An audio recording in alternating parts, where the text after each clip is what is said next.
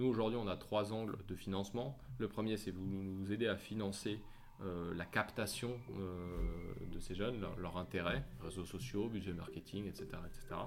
Le deuxième, c'est vous nous aider à améliorer l'activation, donc l'impact que j'aurai sur les jeunes en améliorant ma plateforme via des nouveaux produits, des nouvelles fonctionnalités, des nouveaux services, de la résolution de problèmes, parce que l'avantage c'est qu'on a quand même 30 000 jeunes qui sont inscrits sur la plateforme, donc euh, dire, ils nous donnent du feedback, hein. et, donc rapporter, et ça, ça aura un impact sur les bénéficiaires finaux. Et le troisième, qui est au moins aussi important, c'est vous nous aidez à financer l'accompagnement euh, de ces jeunes par euh, notre équipe d'accompagnement. Salut et bienvenue à Passe le Cap, le podcast qui donne la parole aux dirigeantes et dirigeants d'assaut qui connaissent ou ont connu une forte croissance. Ensemble, on va revenir sur les moments clés qui ont permis à l'association de déployer son impact et augmenter fortement son nombre de bénéficiaires. Je suis Guillaume, cofondateur du Fantastic Bazar et hôte de Passe le Cap. Cette semaine, je reçois Philippe, directeur de Ma Voix, une asso tech qui fait de l'emploi des jeunes son combat au quotidien. L'association propose aux jeunes de 18 à 35 ans de faire le point gratuitement sur leur parcours d'emploi et ils sont ensuite orientés vers des acteurs pertinents en fonction de leurs besoins. L'association a bientôt 3 ans et aura accompagné 30 000 jeunes à la fin de l'année. Philippe nous partage son expérience en tant qu'asso qui propose son service via un outil tech, en quoi ça leur permet d'atteindre autant de jeunes. Il nous parle également des difficultés qu'il a pu rencontrer à faire financer l'évolution de son outil et comment il aborde la recherche de financement maintenant. Petite euh, précision, vous allez entendre euh, régulièrement des bruits parasites. C'est un enregistrement où en fait, bah, on n'a pas trop géré la prise de son. En tout cas, on n'a pas euh, entendu que ça faisait autant de bruit. On a quand même décidé de le garder. J'ai fait des écoutes tests auprès de proches autour de moi et normalement, si vous attendez 5 minutes, le temps de vous habituer en fait à l'échange, si vous vous intéressez à ce que nous on dit, vous entendez plus trop les bruits parasites. Voilà, je vous souhaite une bonne écoute et n'hésitez pas à me faire des commentaires sur LinkedIn à me dire ce que vous en avez pensé. Salut Philippe. Salut Guillaume. Euh, comment ça va? Très bien, je te remercie. Merci de, participer au podcast euh, Passe le Cap. Euh, est-ce que tu peux te présenter rapidement, présenter ma voix, donc tu es le, directeur, et, et, puis ça fera une petite intro pour après passer au sujet, sujet plus large. Avec plaisir, donc je suis Philippe Dupérin, je suis un entrepreneur social. j'ai commencé ma carrière, on va dire, dans le, dans le privé, dans le digital, et puis j'ai lentement évolué vers l'économie sociale et solidaire et puis maintenant l'économie sociale et solidaire associative.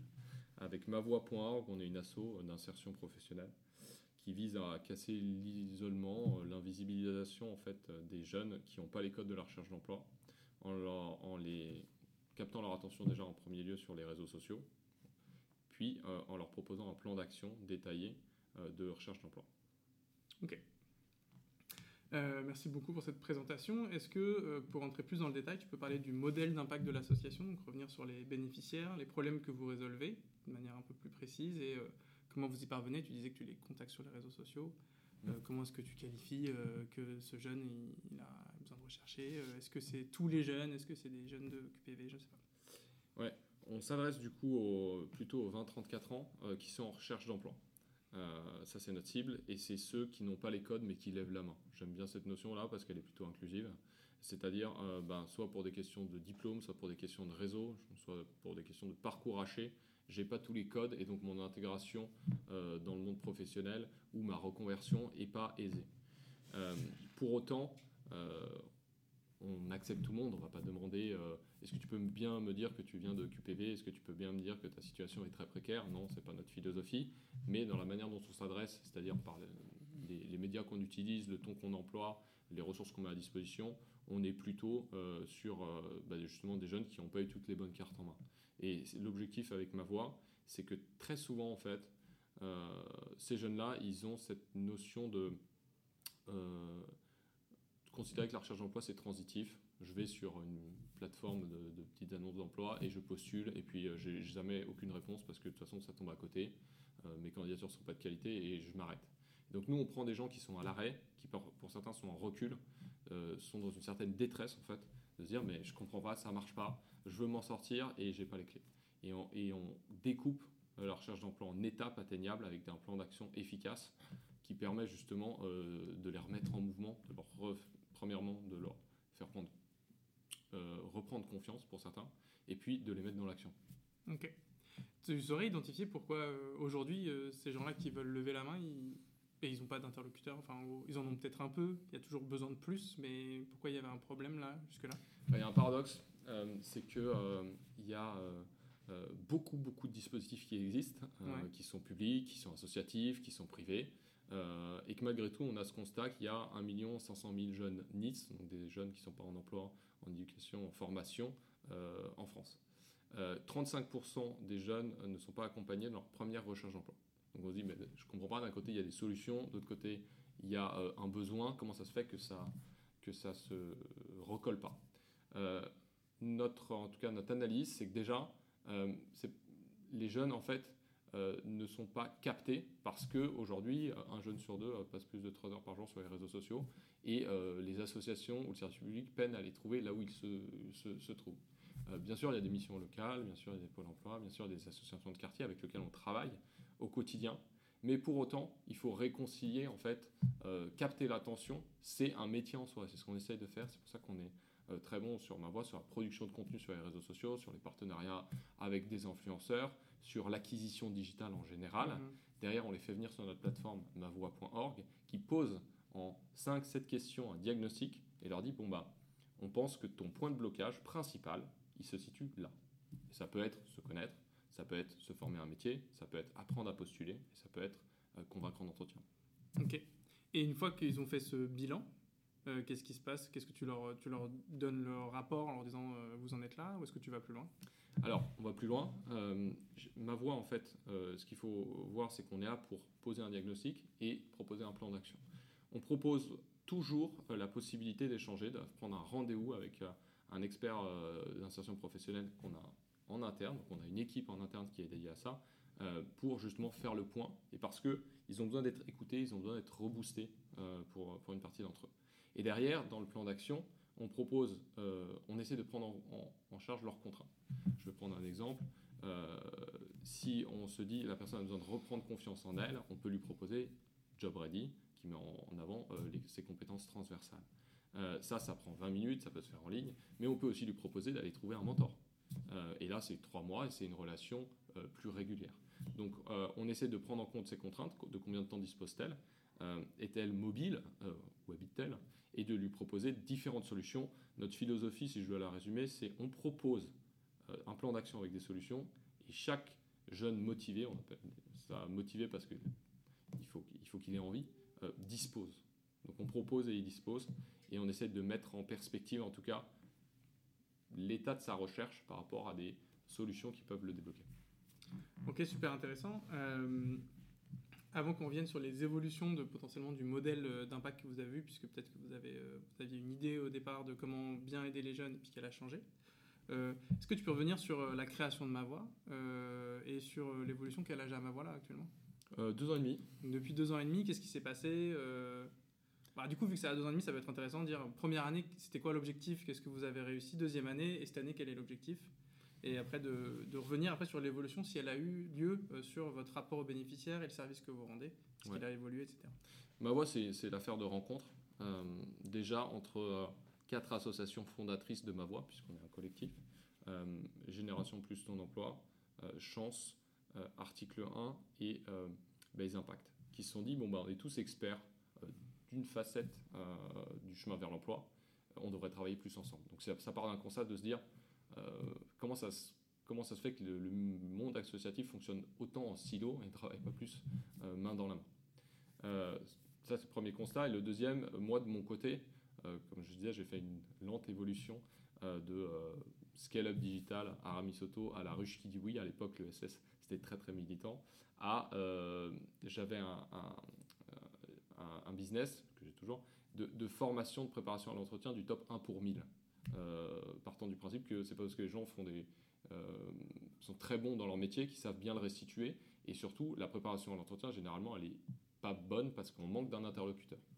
Euh, et donc là, on était, très bon là-dessus, sauf que j'avais une frustration, c'était de me dire mon modèle économique de Circles.work ne fonctionne que pour le top 1 pour 1000 qui sont capables d'être chassés. donc arrive le confinement en 2020 le premier, euh, j'en profite pour faire le wagon. Et je me dis, ben, moi j'aimerais bien euh, mettre ces compétences acquises au service du plus grand nombre. J'ai aussi une raison personnelle à ça, ma femme est colombienne, elle est arrivée à 28 ans, bac plus 8 euh, en France. En fait, on ne donne pas les codes de la recherche à ceux qui ne les ont pas. Et du coup, il y a toute cette question culturelle d'appréhension de comment on passe un entretien. et, d'ailleurs, pas que pour les étrangers, pour les Français qui n'ont pas de réseau ou qui n'ont pas les études. J'en profite donc pour coder un module de préparation à l'entretien et je me dis, j'ai pas envie de gagner d'argent avec ça, mais j'aimerais que ça ait de l'impact. Donc là, mon chemin croise Base Impact. Euh, je commence à échanger avec eux en leur disant j'aimerais vous mettre ça à disposition parce que j'aime bien ce que vous faites avec euh, l'initiative Bob Emploi.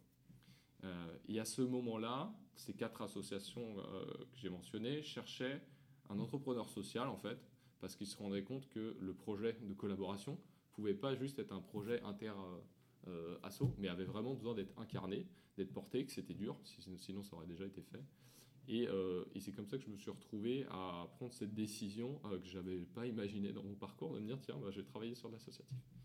Il y avait une dose de risque, euh, et je reviendrai sur la partie risque en associatif.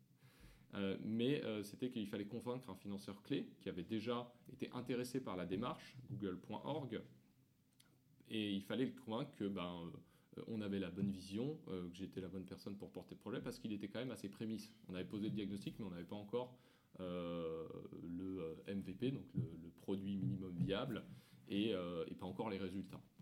Et, je suis très heureux, en tout cas, qu'on ait réussi à les convaincre de nous soutenir sur la première année, et maintenant sur la deuxième et la troisième année, et également qu'on ait, qu'on, je dirais qu'ils aient pu financer une partie risque en association, parce que ça, c'est rare. D'accord. Et une première année, tu démarres avec euh, les financements. Est-ce que les quatre assos ont mis des financements ou elles ont, en fait, elles ont mis en place le problème? Elles ont mis en place le problème, elles ont mis en place des moyens humains. Euh, si je dois résumer euh, mes six premiers mois, je sais pourquoi je travaille, c'est-à-dire, bah oui, mettre du lien en associatif pour qu'il y ait plus de collaboration, qu'on replace les jeunes motivés au centre en fait, et qu'ils ne soient pas baladés sans comprendre la démarche globale de la recherche d'emploi. Par contre, je ne sais pas comment on va le faire, je ne sais pas euh, si ça va être bien reçu par ces jeunes-là qu'on vise. Donc le, premier, c'est vraiment euh, rester humble quand on arrive dans ce milieu-là, que je connais pas, enfin que je connaissais comme bénévole, mais ça n'a rien à voir, mhm. et d'essayer d'apprendre au maximum. Euh, la recherche d'emploi et les difficultés de recherche d'emploi, c'est éminemment complexe, sinon on n'aurait pas autant de millions de personnes qui cherchent un, emploi. Donc déjà, c'est rencontrer l'écosystème, c'est commencer à développer un produit euh, tech à destination bah, des jeunes, cette plateforme voix.org, et de voir s'il y a un premier, euh, euh, si on a des premiers bénéficiaires et leur, leur parler le maximum. Donc, les trois premiers mois, j'ai dû parler effectivement à une centaine de jeunes et vraiment faire ces, ces, ces, questions de découverte. Qu'est-ce qui te bloque dans ta recherche d'emploi? Qu'est-ce que si tu avais une baguette magique, comment est-ce que, enfin, qu'est-ce que tu voudrais? Comment je peux te débloquer, etc. Et puis, c'est aussi faire collaborer des associations qui ont des buts, des modèles différents et les aligner en fait autour de, bah, la vision de ma voix qui était à, définir à l'époque. Euh, ça, c'était vraiment les six premiers mois de l'année. Ensuite, c'est recruter l'équipe. Et donc, on a eu aussi la chance euh, d'être accéléré par l'incubateur de l'économie sociale et solidaire Sherit, euh, qui nous a mis à disposition des gestions de projets et des développeurs. Mais il fallait aussi internaliser ces compétences-là, puisque notre objectif avec ma voix était vraiment de d'itérer euh, sur un problème complexe qui est euh, euh, donner un plan d'action à des jeunes qui ont des situations très diverses, très variées. donc là, si je comprends bien, les six premiers mois, tu as une partie qu'on appellerait de conception, de design, où tu vas passer du temps avec tes bénéficiaires pour bien les connaître, bien comprendre quels sont leurs besoins, comment ils se matérialisent et comment toi tu peux t'insérer dans leur quotidien pour leur proposer des solutions. Tu as aussi saisi le, l'intention de quatre assos et ton travail, ça a été aussi de les aligner pour en mm. fait qu'elles soient embarquées, qu'elles y trouvent aussi un sens pour elles, j'imagine. Exactement. Euh, elles ont mis euh, peut-être aussi des moyens humains un peu, mm. euh, des, collaborateurs qui t'ont aidé sur certains sujets, etc. Là-dessus, tu as déjà un budget de Google ou pas à ce moment-là? Ouais, ouais. Et c'est là où je dis c'est important. nous, on est dans une notion qu'on veut exponentielle, c'est-à-dire qu'au départ, on fait de la R&D hein, en mm. associatif. Et financer la R&D en association, c'est pas évident, notamment quand ça a une composante tech. J'ai besoin de développer ma plateforme, j'ai besoin de comprendre comment les gens utilisent ma plateforme, comment est-ce que je vais l'améliorer, j'ai besoin de l'articuler avec tout l'accompagnement humain qu'on a. On a accompagné environ 1200 jeunes en entretien visio, donc euh, individuel, et on voit l'impact que ça a. C'est-à-dire qu'on ne croit pas à la tech pour la tech. Hein. Euh, chez mavoix.org, c'est pas du tout notre propos. Par contre, on, croit que à 5 personnes, on peut aller chercher 200 000 jeunes et les faire progresser. Pour faire ça, va être des petits pas. ça va être, bah, j'ai repris confiance en moi, j'ai refait mon CV, avec CV designer par exemple, où j'ai trouvé, pour d'autres ça va être des pas intermédiaires, j'ai trouvé un mentor, et là c'est bon, je, me sens accompagné dans les 3-6 prochains mois pour aller trouver, euh, pour aller trouver un, poste. Et pour d'autres, ça va être des très grands pas. Je suis rentré dans une formation qui était sélective et qui me garantit 90% euh, d'emploi à la clé dans, dans 3 mois, euh, dans 6 mois. Ok. Et dès le début, le sujet de rendre votre service à travers la tech, c'était un. Est-ce que c'était un parti pris? Est-ce que ça a été la conclusion de l'étude que vous avez faite? Comment ça s'est passé de décider de lancer une plateforme euh, plutôt que de euh, faire des, tu vois, de faire ça en physique. Euh? Alors, il y avait une notion effectivement d'utiliser la tech comme accélérateur. le constat sur le, le, je dirais la collaboration le plutôt sur le fonctionnement en silo des associations, il est, triple. Premièrement, il n'y a souvent pas beaucoup d'argent à collaborer ensemble. contrairement au secteur privé, moi ça m'a frappé quand je suis arrivé de me dire mais toutes les assos ont, quasiment la même mission euh, sur l'insertion professionnelle des jeunes, c'est bah, j'essaie de mettre le plus de jeunes qui galèrent en emploi. Et, pour autant, comment ça se fait qu'elles ne travaillent pas tous ensemble alors qu'elles ont des expertises vraiment variées? Euh, La deuxième raison, c'est en fait, il y a, une rotation des effectifs en association qui est très très important. Et du coup, toute collaboration qui se fait euh, intuitu persona, elle ne dure pas plus de deux ou trois ans parce qu'il y a toujours un des deux qui va partir et puis ça tombe et puis, et puis il faut réamorcer la pompe. Du coup, euh, euh, le troisième point, c'est que quand elles veulent collaborer, bah, parfois elles ne sont pas outillées pour. Euh, c'est facile de collaborer quand on est dans le privé parce qu'à la fin, ce qui nous aligne, c'est OK, combien d'euros on gagne dans ce partenariat. En association, c'est quel est l'impact que l'on a auprès des bénéficiaires que l'on vise. Et souvent, on a du mal à y répondre. et donc, la, technologie était vue comme une manière de compenser euh, cette euh, absence de, euh, de, coopération, parce que une fois qu'on a mis en place une collaboration basée sur la tech, ça coûte moins cher, ça dépend moins de personnes, pas totalement, hein. et, et, et, on est capable de mesurer un peu mieux l'impact. Donc il y avait vraiment ce parti pris au départ. Et comment, tu, comment elle marche la collaboration par la tech là, du coup? Ouais, il faut voir ma voix comme de l'affiliation gratuite on peut voir ça comme ça, auprès d'une vingtaine de partenaires euh, associatifs et euh, d'entreprises à mission. Le, principe de base dans notre sélection de partenaires, c'est ont-ils démontré leur impact? Auprès de la, population qu'on vise euh, enfin, les, solutions qu'on met en avant sont-elles gratuites? Je vais prendre un exemple. On, a Open Classroom comme partenaire. Open Classroom, on met en, avant des, formations autour de euh, savoir faire une candidature spontanée, ou aussi des formations en alternance qui sont gratuites et qui sont, ouvertes. Euh, on ne met pas tout leur programme en, avant.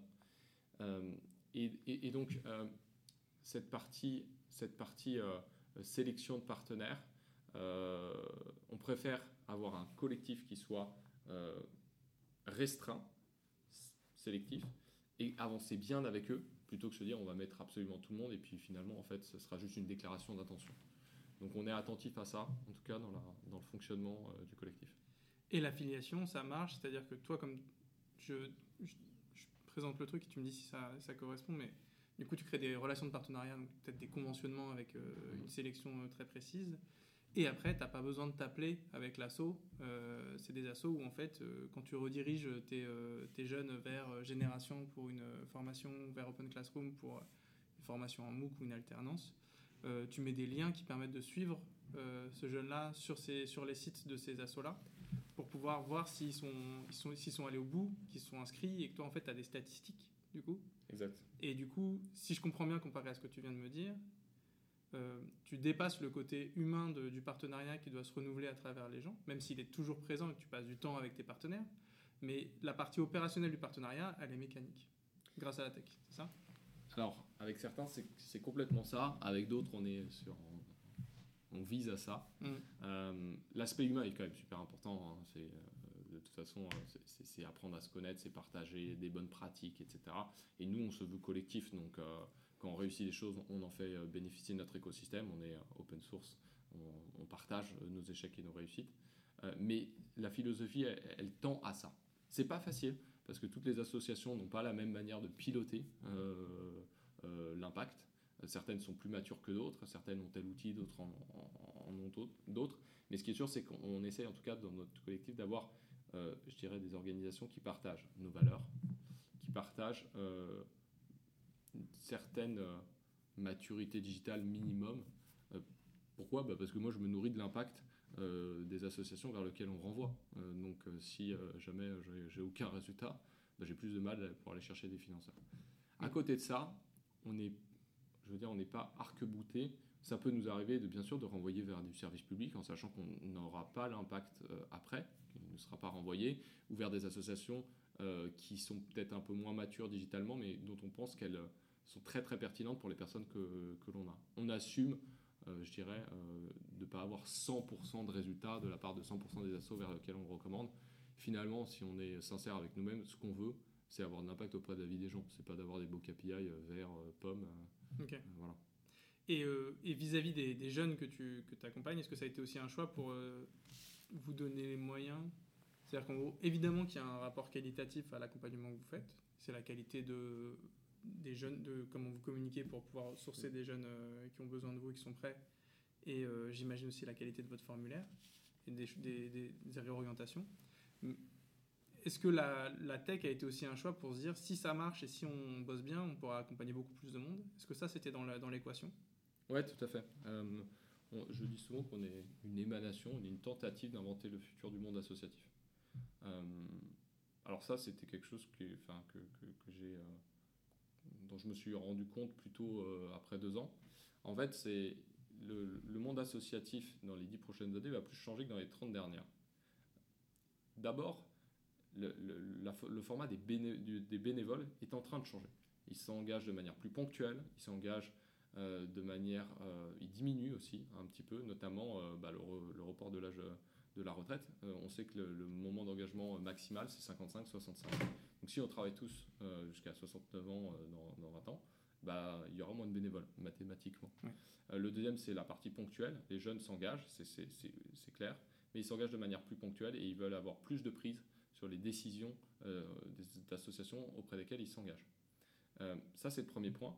Le deuxième point, c'est en fait notre cible, qui sont donc les jeunes 20-34 ans, qui sont demain les bénéficiaires de beaucoup plus avec les années. Euh, beaucoup plus d'associations, ils se forment et ils s'informent en ligne. Et ça, c'est un changement majeur. Euh, il y a 87% euh, des associations qui disent bah, pour cibler les jeunes, effectivement, on devrait avoir recours aux réseaux sociaux. Et il y en a que 7% qui l'ont intégré dans leur plan stratégique. Hmm. Il y a clairement un hiatus. et donc, nous, on voit ça comme une opportunité. C'est-à-dire que la technologie nous permet de toucher plus de jeunes avec un nombre de personnes en interne dans notre association Ma Voix qui est limité. Vous êtes combien là On est 5. Et on a touché 30 000 jeunes en deux ans et demi. Vous êtes 5 et vous avez touché 30 000 jeunes en deux ans et demi. Ouais. Est-ce que, fais une petite pause là-dessus, c'est quoi les, les statistiques euh, première année, deuxième année, et c'est quoi les objectifs et la visibilité que tu as sur cette année? Euh, les, les, stats, c'était 4 euh, 900, je pense, la première année, 15 000 la deuxième. Là, on va viser entre 30 et 50 000. C'est-à-dire, des jeunes à qui on a délivré un diagnostic personnalisé grâce à la plateforme mavoie.org ou un entretien à job qui permet euh, en 10 minutes depuis son téléphone de se préparer à l'entretien. Euh, notre ambition, elle s'arrête, euh, enfin, elle a potentiellement pas de limite. Je ne vois pas pourquoi on ne serait pas capable demain, si on est la plateforme de référence de l'orientation professionnelle bah, de ces jeunes motivés, de toucher un million de personnes à horizon 5 ans. Donc là, l'ambition de ma voix, c'est d'être la plateforme de référence sur euh, l'orientation professionnelle des jeunes. Ouais. Alors, on peut se dire, mais. Euh, Comment tu incarnes ça euh, au quotidien? Tu vois ce que je veux dire C'est. Enfin, ça fait très. Déjà, j'essaye de bien faire mon travail, c'est-à-dire j'essaye de, de, que le diagnostic soit efficace, pertinent et incite à passer à l'action. c'est le premier niveau. le deuxième point, c'est qu'on pourrait me, me, répondre comme objection, mais ça, c'est pas le travail du service public. Et moi, c'était une de mes craintes quand j'ai quand, j'ai débuté ma voie, c'est de se dire, mais est-ce qu'on va pas aller en frontal avec le service public et la réponse est non, en fait, et, un fort non. C'est-à-dire qu'on est une solution qui est complémentaire euh, de l'accompagnement des missions locales, euh, des maisons d'emploi, euh, du pôle emploi, enfin, demain France Travail. Et les conseillers sont très, très friands bah, de tester des nouvelles solutions qui parlent aux jeunes. Nous, notre proposition de valeur, c'est venez sur mavoix.org depuis votre smartphone, vous allez avoir la même expérience navigation que vous avez sur Instagram ou sur TikTok. Et, et, et, ça, pour un conseiller, c'est génial. Parce que du coup, il peut, entre deux rendez-vous, ou avec des jeunes qui sont plus autonomes, lui dire Mais va faire un tour sur ma voix, ils vont te poser un diagnostic, et on en reparle. Donc on est une solution qui est complémentaire à un accompagnement suivi. On n'a pas, euh, je dirais, ma voix euh, donne un diagnostic, mais ça ne veut pas dire que ça ne peut pas être utilisé par des prescripteurs. Je prends un exemple très, très, euh, très simple là-dessus. On est soutenu par LinkedIn, en fait. on est la seule association d'insertion professionnelle en France qui est soutenue par LinkedIn sur ce premier semestre. Et on a lancé des lives à destination des conseillers en insertion professionnelle pour voir ce que ça donne. Là, on a plus de 90 inscrits. Les statistiques, c'est du jamais vu en termes de, coût d'acquisition, donc de coût pour mobiliser euh, dans l'histoire des, bourses, des bourses de LinkedIn. Ok, super intéressant. Donc du coup, ce que tu dis, c'est que euh, votre ambition, elle ne s'arrête pas. Il euh, n'y a pas de raison, que vous êtes en complémentarité avec tout le monde. J'avais prévu d'en parler un peu après, mais est-ce qu'on peut revenir sur la question du recrutement des bénéficiaires, vu que tu as mis un peu un pied dedans ouais. En te projetant sur l'écosystème associatif, c'est en gros ce que tu dis, c'est euh, en, faisant de la R&D sur le recrutement via les réseaux sociaux, mhm. dans le digital en fait, euh, on peut faire profiter au secteur associatif qui, euh, au regard de ce que tu as dit, hein, de la changement de mobilisation des jeunes, mhm. c'est un sujet pour pouvoir continuer à travailler comme on le faisait dans les années 2000, etc. Aujourd'hui, comment vous faites pour recruter vos bénéficiaires Parce que 30 à 50 000, c'est énorme. C'est combien de jeunes en fait avec combien de jeunes tu, combien de jeunes voient ma voix pour, pour arriver à remplir un formulaire? Peut-être tu touches quoi? 300 000, 500 000 jeunes euh, par an? Ouais, minimum. Et, euh, et, euh, et, donc ça c'est la première chose, c'est comment ça marche, qu'est-ce que vous avez mis en place, combien de temps ça prend? Je veux bien que tu reviennes dans le détail là sur en gros un pôle acquisition peut-être qui existe et combien ça coûte, les, tout combien ça coûte. Et après, deuxièmement, on, y reviendra, mais est-ce qu'aujourd'hui, sur ces 50 000, 30 000 jeunes ou 15 000 de l'année dernière, tu as des infos sur l'impact de ma voix dans leur parcours? Eh bien, si on commence sur la partie justement capter leur attention et acquisition, euh, une des fiertés que j'ai, c'est que euh, sans euh, directeur marketing, responsable marketing jusqu'au mois dernier, on a réussi à convaincre des entreprises tech, Google bien sûr, TikTok, LinkedIn, de nous donner en deux ans et demi, alors qu'on venait de se créer, un demi-million de dollars sur du marketing. Donc c'est en gros, on n'a pas besoin de rentrer la carte bleue, euh, on a euh, des crédits qui nous permettent de faire de la publicité en ligne sur ces différents réseaux. Et à côté de ça, on utilise aussi, bien sûr, euh, un budget de marketing pour aller chercher des jeunes avec des propositions de valeur très précises. Job d'été, tu as besoin d'un coup de main, lettre de motivation, tu n'as pas eu tes vœux à Parcoursup et là tu dois chercher un boulot demain, etc. etc. Et on est très bon là-dessus parce que notre ADN, l'ADN des, gens qui travaillent chez Mawa, il est digital. Et on a travaillé dans euh, des startups et, et donc notre méthodologie est issue de ce monde-là. Et je pense que ça nous apporte euh, un avantage compétitif, en tout cas, et ça nous permet d'être. Ça, c'est le premier niveau. Tu veux dire que, en gros, là, sur, le, sur ce sujet-là, tu as recruté quelqu'un qui venait du monde de l'entreprise, euh, des startups, qui avait, on va dire, un digital native, qui, était en, qui savait déjà faire ça ou pas? Donc là, tu dis que depuis un mois, vous avez un responsable marketing euh, tu pouvais... Et communication. Et communication. Et est-ce est-ce que tu as fait ça dès le début? Est-ce que c'était déjà, enfin, tu vois, dès le montage de l'équipe, c'était au même titre qu'avoir un directeur technique, il te fallait quelqu'un qui fasse euh, de la pub et du contenu sur les réseaux sociaux? Est-ce que c'était un temps plein? Tu me dis que tu as fait des pubs, est-ce que vous avez fait d'autres choses aussi? Oui, bien sûr, on a, on a d'autres canaux d'acquisition, mais si, si, si, tu veux qu'on rentre un peu plus dans le détail. Euh, moi, j'ai travaillé, enfin, j'ai pris cette casquette-là de, de, de, pilotage marketing digital dès le départ. Euh, notre, euh, la deuxième personne qu'on a recrutée chez Mava était responsable du lancement des comptes réseaux sociaux, parce que ça ne se monte pas en deux jours. Quoi. Et aujourd'hui, on doit avoir 25 euh, 000 personnes qui nous suivent sur nos différents réseaux sociaux à destination des, jeunes motivés. Et le premier jour, zéro Zéro. Point zéro, c'est que de la croissance organique. Hein. Croissance organique, c'est quoi? C'est-à-dire qu'on n'a pas dépensé un euro pour avoir des, des gens qui nous suivent. Ok. Vous avez dépensé des, des pubs pour avoir des gens qui convertir sur le site qui vont sur le site mais pour des gens qui, qui, suivent la, ma voix c'est c'est des vanity metrics hein.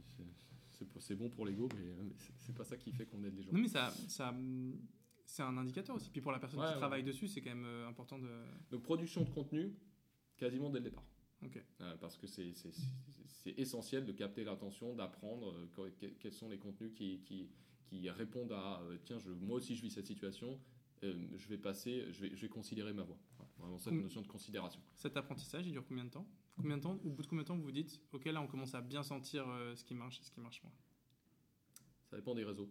Les, les algorithmes sont différents et les réseaux sont différents. Je trouve que TikTok est plus difficile à appréhender Hmm. par rapport à Instagram par exemple.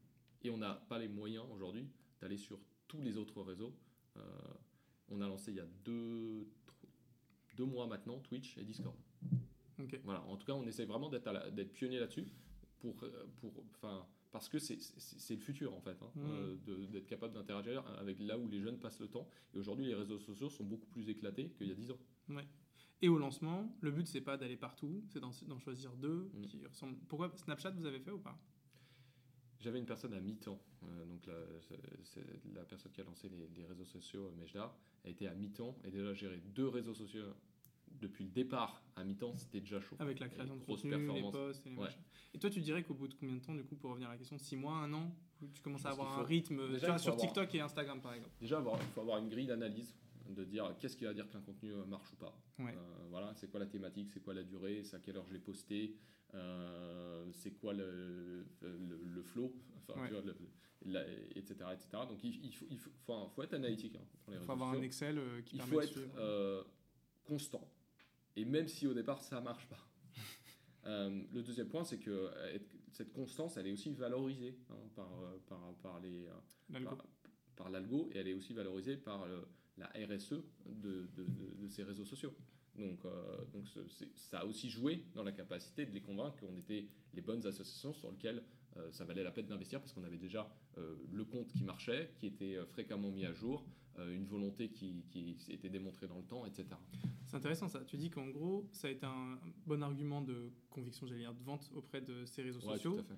de dire on a un compte qu'on anime, quoi. Ouais. Ah oui, parce que si demain j'arrive, même si je suis très connu, je leur dis euh, je vais lancer mon TikTok, euh, est-ce que vous voudriez pas me mettre à disposition euh, ce qu'on appelle l'ad grant, donc des bourses gratuites d'acquisition? Bah, je suis pas sûr que. En tout cas, il, il- c'est pas, je leur ai pas prouvé quoi. Donc, Ouais. donc il faut qu'ils me croient. Alors que nous, euh, c'était démontré, c'était prouvé. Ils pouvaient regarder le compte, ils pouvaient voir qu'on avait des interactions, des publications qui avaient été virales et, euh, et qu'on n'avait rien investi quoi. Ok.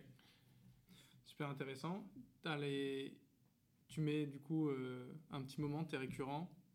Euh, là, tu dis que pendant deux ans, vous avez fait que ces deux réseaux et ça fait genre deux mois que vous, avez, vous en avez investi d'autres. Donc, Twitch et Discord, ouais. ouais. Euh, difficile d'avoir des retours aujourd'hui. stade, non. Enfin, ça débute et, et ça prend du temps, ça demande vraiment de l'engagement. En tout cas, ça peut pas être quelque chose que je donne un 20% de temps à une personne en stage ou en alternance en disant fais ce que tu peux. Quoi. Euh, ça doit être dans une stratégie euh, et ça doit être mis au cœur de la stratégie. Euh, sinon, bon, il y a vraiment peu de chances que ça marche. Et déjà mis au cœur de la stratégie, c'est complexe parce que les algorithmes sont différents, parce que les, les populations qui sont sur ces différents réseaux sociaux fonctionnent différemment et je ne peux pas faire un contenu et le dupliquer, euh, faire copier-coller, je le mets sur quatre réseaux et ça marche. Hmm. Non. Et là, du coup, tu avais un mi-temps sur Instagram et TikTok. Plus, je dirais, doublé euh, d'un stagiaire alternant. Donc en gros, un temps, un Et demi. Ça te paraissait suffisant ou c'était tout ce que tu pouvais t'offrir? C'est tout ce que je pouvais m'offrir. Peut-être qu'avec cette émission, je, je pourrais avoir 10 personnes dessus. On a aussi eu recours à des influenceurs. Euh, Ouais, alors ça c'est intéressant du coup, tu m'en avais par- tu me l'avais partagé en off. Comment donc tu as les pubs, tu as les posts et vous avez aussi discuté avec des influenceurs euh, qui pour certains ont accepté de parler de nous dans leur, leur chaîne, d'autres nous ont créé du contenu. Euh, et, et, euh, quand tu dis créer du contenu, c'est-à-dire ils ont créé du contenu que tu pouvais partager sur ton qu'on compte. pouvait utiliser. ouais. Mais eux ils n'ont pas partagé leur audience du coup. Ça dépend des cas. là. OK. C'est Et- très au cas par cas. Ça prend pas beaucoup de temps, encore une fois. C'est pour ça que je dis. euh, Ouais. il- il- la réflexion, c'est est-ce que je suis vraiment prêt à aller sur cette thématique Euh, Et donc, euh, et, et ce, ce monde d'influenceurs, il évolue très vite. Hmm. Au, au départ, euh, il y, en a- il y en a qui le font gratuitement, il y en a qui demandent des tarifs qui sont astronomiques. C'est quoi les, les gammes? Est-ce que tu peux faire un- tu pourrais faire un, tirer une, euh, un- une photographie aujourd'hui de je suis une asso, euh, je veux discuter avec les jeunes parce que c'est ça qu'il est question là. Ouais.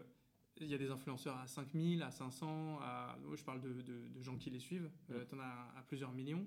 Est-ce que vous avez pu toucher tout le monde de ces influenceurs-là? Qu'est-ce que, Comment vous avez décidé? Quelles sont les gammes de prix auxquelles il faut s'attendre tu vois, si Nous, on a un budget, euh, tout compris hors, hors, hors, équipe, euh, chez voix d'environ 4000 à 5000 euros par mois. C'est beaucoup pour de l'associatif sur le marketing. C'est extrêmement faible dès que si j'étais une entreprise. Notamment pour, si je le rapporte au nombre de personnes que, que je touche, euh, qui sont quasiment 2000 euh, en mars de, cette année, euh, qui se sont inscrits. Hein. Pas que j'ai touché, j'ai touché beaucoup plus. donc, quand on me demande 1000 euros, je ne l'ai jamais fait. On me l'a demandé, hein, mais je ne l'ai jamais fait. Et 1000 euros, c'est un influenceur avec combien de personnes à peu près Et ben En fait, c'est là où je trouve qu'il y a une énorme variance. C'est très variable entre est-ce qu'ils se sentent touchés par la thématique euh, est-ce qu'ils euh, essaient de maximiser euh, l'argent qu'ils pourraient demander Enfin, est-ce que, en gros, est-ce qu'ils ont une. Est-ce qu'on touche au cœur ou est-ce qu'ils nous considèrent Est-ce qu'on passe avec une agence ou est-ce qu'on passe en direct avec eux Ça, ça joue aussi énormément. Et donc, dès qu'ils commencent à monter, souvent, il y a des agences. Et les agences, elles ne font pas de sentiments. Hein. Enfin, c'est, leur, business model, c'est d'extraire le maximum de valeur pour elles-mêmes et pour l'influenceur qu'elles représentent. Donc, on a fait des collaborations de 0,0 euros qui ont bien marché à peux donner le chiffre, je crois que le max qu'on a dû faire, ça a dû être 500 euros. On l'a fait une ou deux fois hein, pour tester. Et les ROI ne dépendaient absolument pas, enfin, ou le nombre de jeunes qu'on a touchés dépendait absolument pas du montant qu'on a dépensé. Ça, s'il y a un truc à retenir, c'est que euh, ni même du nombre de followers. On a eu euh, des gens euh, dont les comptes étaient suivis par des millions de personnes qui nous ont rapporté moins que certains qui étaient suivis par 20 000 parce qu'en fait leur audience était beaucoup plus, interagissait beaucoup plus, elle était plus plus dans notre cible. Euh, en tout cas, si, je vois pour, pour, certains décideurs associatifs aussi euh, peut-être mettre les pieds dans le plat, c'est fini euh, le, le targeting, la capacité à cibler des jeunes qui doivent être en QPV, qui doivent avoir entre 25 et 26 ans, qui sont des femmes et qui adorent faire du poney ou, ou le dancehall. Aujourd'hui, on a quand même, avec les, la réglementation RGPD, et parce que euh, bah, les nouveaux réseaux sociaux comme TikTok ne permettent pas ce ciblage si fin, c'est terminé ça. Mm. Donc euh, il faut aussi savoir que quand on cible, euh, quand on cible via des influenceurs ou via de l'acquisition payante ces réseaux sociaux, je ne vais pas avoir un pédigré absolument défini, parfait. Tu, vas, tu cibles des jeunes, quoi. Avec tout ce que ça veut dire et rien dire. Alors, je, peux savoir que s'ils ils ont telle affinité, euh, etc. Peut-être qu'il y a plus de chances qu'ils soient en recherche d'emploi, etc. Mais en tout cas, euh, je ne peux plus avoir une liste détaillée comme ce qu'on avait il y a quelques années, euh, qui était hallucinamment précise, très agréable pour moi, très agréable pour mes financeurs, mais qui pose aussi la question du respect de la vie privée. Ouais. Ok. Et tu dis que tu as 4000 euros de budget, c'est trop bien. les influenceurs, en moyenne, à partir de combien de. Si demain une asso veut se lancer là-dedans, en fait, à partir de combien de followers, c'est comme ça qu'on dit, euh, ça sert à quelque chose d'avoir un échange avec un, tu vois, de ton retour à toi sur ouais, spécifiquement. C'est très empirique ce que je veux dire. Oui, c'est ça. Euh, déjà, il faut savoir dans quelle catégorie se situe. Est-ce qu'il se situe dans les catégories euh, lifestyle, sport, voilà. Et, donc, il y a des catégories où c'est facile d'avoir pas mal de gens qui nous suivent parce que c'est très inspirationnel. Il y en a d'autres où bah, je suis clairement beaucoup plus précis. Euh, très empiriquement, moi je trouve qu'en dessous de 5000, euh, c'est plutôt 10 000. Euh, mais après, comme je disais, des gens qui avaient 100 000 personnes qui suivaient ont pu nous amener 3 inscrits et, ça coûtait très cher. Et d'autres personnes qui en avaient 25 000 on nous en beaucoup plus. Hmm. Parce qu'en fait, ça dépend de l'heure à laquelle ils postent, ça dépend de la qualité des trucs. De, de, On a beau faire des contrats à la fin, il y en a qui font des, des, qui se donnent et on voit qu'ils ont passé du temps, des efforts, et puis il y en a d'autres qui se font service minimum, qui postent ça euh, à des horaires qui ne sont pas les horaires euh, où il y a le maximum d'audience. Ouais. Voilà, c'est pas toujours évident euh, de, de... C'est très difficile à anticiper. En vérité, pour moi, il faut avoir un budget, il faut se dire, j'essaie de faire 50 créas et je me rends compte si la somme de ces 50 créas, finalement, elle a, elle a eu un impact souhaité hmm. ou pas. Et j'ai pas la prétention que, que ce soit en tout cas d'un point de vue euh, mesure, euh, moins cher que de l'acquisition euh, payante. C'est juste un canal en plus. par contre, ce que je pense, c'est qu'il y a une partie qu'on ne maîtrise pas sur l'organique. on a vu qu'on a augmenté en organique c'est des relais de confiance voilà, aussi. donc des, des gens qui trouvent ma voix euh, en tapant ma voix, quoi. Et puis je pense que ça nous donne une crédibilité aussi, euh, et ça nous permet de voir euh, comment aborder des thématiques, parce que nous, on produit notre propre contenu aussi. Hmm. C'est-à-dire que travailler avec les influenceurs te permet de comprendre que eux, tu vois les angles qu'ils prennent et tu te dis tiens c'est intéressant. eux qui ont l'habitude d'interagir avec le. On s'en nourrit aussi. ouais. Ouais. Ok, super intéressant. On a repris des créations, par exemple, d'influenceurs, parce que nous, on est propriétaires sur ces créations quand, Ouais. quand on les règle, euh, pour en mettre certains en avant quand- dans le cadre de bourses que l'on avait eues. Hmm. Ça aussi, c'était c'était une manière de, de réutiliser le contenu. Quoi. Et là du coup tu dis que le mois dernier vous avez euh, vous avez euh, fait euh, sur le site euh, remplir le questionnaire à 2000 jeunes. À peu près. ouais. C'est quoi la part euh, Ils viennent d'où? Il y en a 500 qui viennent des influenceurs, euh, 1000 qui viennent de. Et comment ça marche? Est-ce que les AdGrants, euh, le Grants euh, Google, euh, LinkedIn, etc., tout ça, est-ce que tu arrives à voir, toi euh, J'arrive à le voir. Ça varie beaucoup parce que faut savoir que quand on est soutenu dans le cadre de ces bourses d'acquisition, euh, généralement ça dure 3 mois. Et c'est des montants qui sont conséquents. Euh, on parle de 100 000 dollars en moyenne. Donc, 30 000 énorme. Donc ça nous fait plus de 5 à 6 fois notre budget. Euh, et donc, euh, euh, ça bouleverse ce qu'on appelle le marketing mix, le mix marketing de l'origine donc, donc ça a varié. Franchement, ça, ça a vraiment varié. Nous, on essaye de. Moi, j'estime que ça, c'est des boosters. Donc, ça, me, ça me propulse. Mais derrière, il faut aussi que je travaille sur la durée. Du coup, hmm. j'ai, donc, dans, mes, dans, mes, dans mes canaux d'acquisition, on en compte 4 la partie création de contenu en propre, la partie acquisition payante, dans laquelle on peut mettre la partie influence, euh, et la partie bourse. On a toute la partie aussi euh, partenariat. C'est-à-dire que ma voix, euh, on a notamment sur les organismes de formation qui sont très sélectifs, qui prennent un candidat sur 10, et bien, ils sont assez contents de pouvoir renvoyer vers un partenaire de confiance pour bah, les 9 sur 10 à qui ils ont dit non. hmm, Aussi, certaines entreprises le font. Euh, ça, c'est aussi c'est un point important. On va, on va commencer un partenariat là, dans les prochaines semaines avec un leader de la grande distribution euh, qui va renvoyer ses candidats refusés sur ma voie. Euh, parce que quand je candidate pour une entreprise, peut-être que je le fais mal, peut-être que je suis à côté de la plaque, etc. etc. mais j'ai quand même fait un mouvement, j'ai quand même considéré l'entreprise, j'ai considéré potentiellement la possibilité d'y travailler. Et très souvent, les entreprises, ben, ça n'a aucune valeur pour elles de, de prendre le temps de répondre, puisque généralement les recruteurs sont sous donc nous, ce qu'on propose, euh, c'est de dire, ben, plus que, euh, euh, que- enfin, ils ont fait un mouvement de considération vers vous, vous devez les considérer à minima. Et c'est ça la marque employeur inclusif. Ça- commence pas uniquement quand tu rentres dans un process d'entretien, en fait. Ça correspond aux, aux 95% de gens que tu prendras pas à la fin. Et notamment les 50% où c'est difficile de leur dire, bah, désolé, euh, un- notre, notre outil euh, ATS, notre outil de, de gestion des candidatures, a considéré que ta candidature était vraiment pas au niveau. On peut pas dire ça. Non. Donc ce qu'on propose, nous, c'est dans les mails de refus, plutôt que merci beaucoup Guillaume, c'est super sympa, euh, malheureusement euh, on va, on va pas aller plus loin, bah, de dire, mais si tu veux pas faire ta candidature ou faire un bilan, tu peux découvrir l'association Ma Voix, c'est gratuit et ça va t'aider. Et là, ces partenariats-là sont super intéressants. Est-ce que c'est un partenariat, genre, euh, ils, vous financent aussi en partie ou c'est vraiment que du. euh, tu leur proposes une solution euh, qui est sympa pour eux et. Sur les associations, non. Enfin, on va pas, on va pas faire payer des associations. mais qui est- qui est- pour la grande district, Ah, par exemple, pour les entreprises. On est au stade de l'expérimentation à, à l'heure actuelle, mais moi j'aimerais bien en fait que ça devienne une norme et que les gens ils remontent sur ma voix ou sur d'autres assos. oui. C'est pas ça la question. En tout cas, c'est une très bonne idée, quoi. Mais, mais c'est juste de dire, attendez, euh, il y a quand même des millions de, de candidatures qui euh, meurent euh, sans possibilité de rebond. Et ça, je trouve ça extrêmement unique et, et injuste. Moins ma candidature est de qualité, moins j'ai de feedback, moins je peux progresser, plus je vais continuer d'envoyer des candidatures pourries. Mm. Bah non, c'est pas normal en fait. Et ça, c'est hyper décourageant.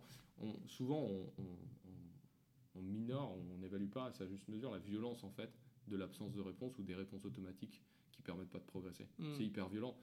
Sachant que euh, si j'envoie 50 candidatures, j'ai 25 personnes qui me répondent même pas, et j'en ai, euh, et j'en ai euh, 25 autres qui me disent euh, super, euh, merci Philippe, mais euh, bon ben on, on va pas donner suite, mais, euh, mais continue tes recherches.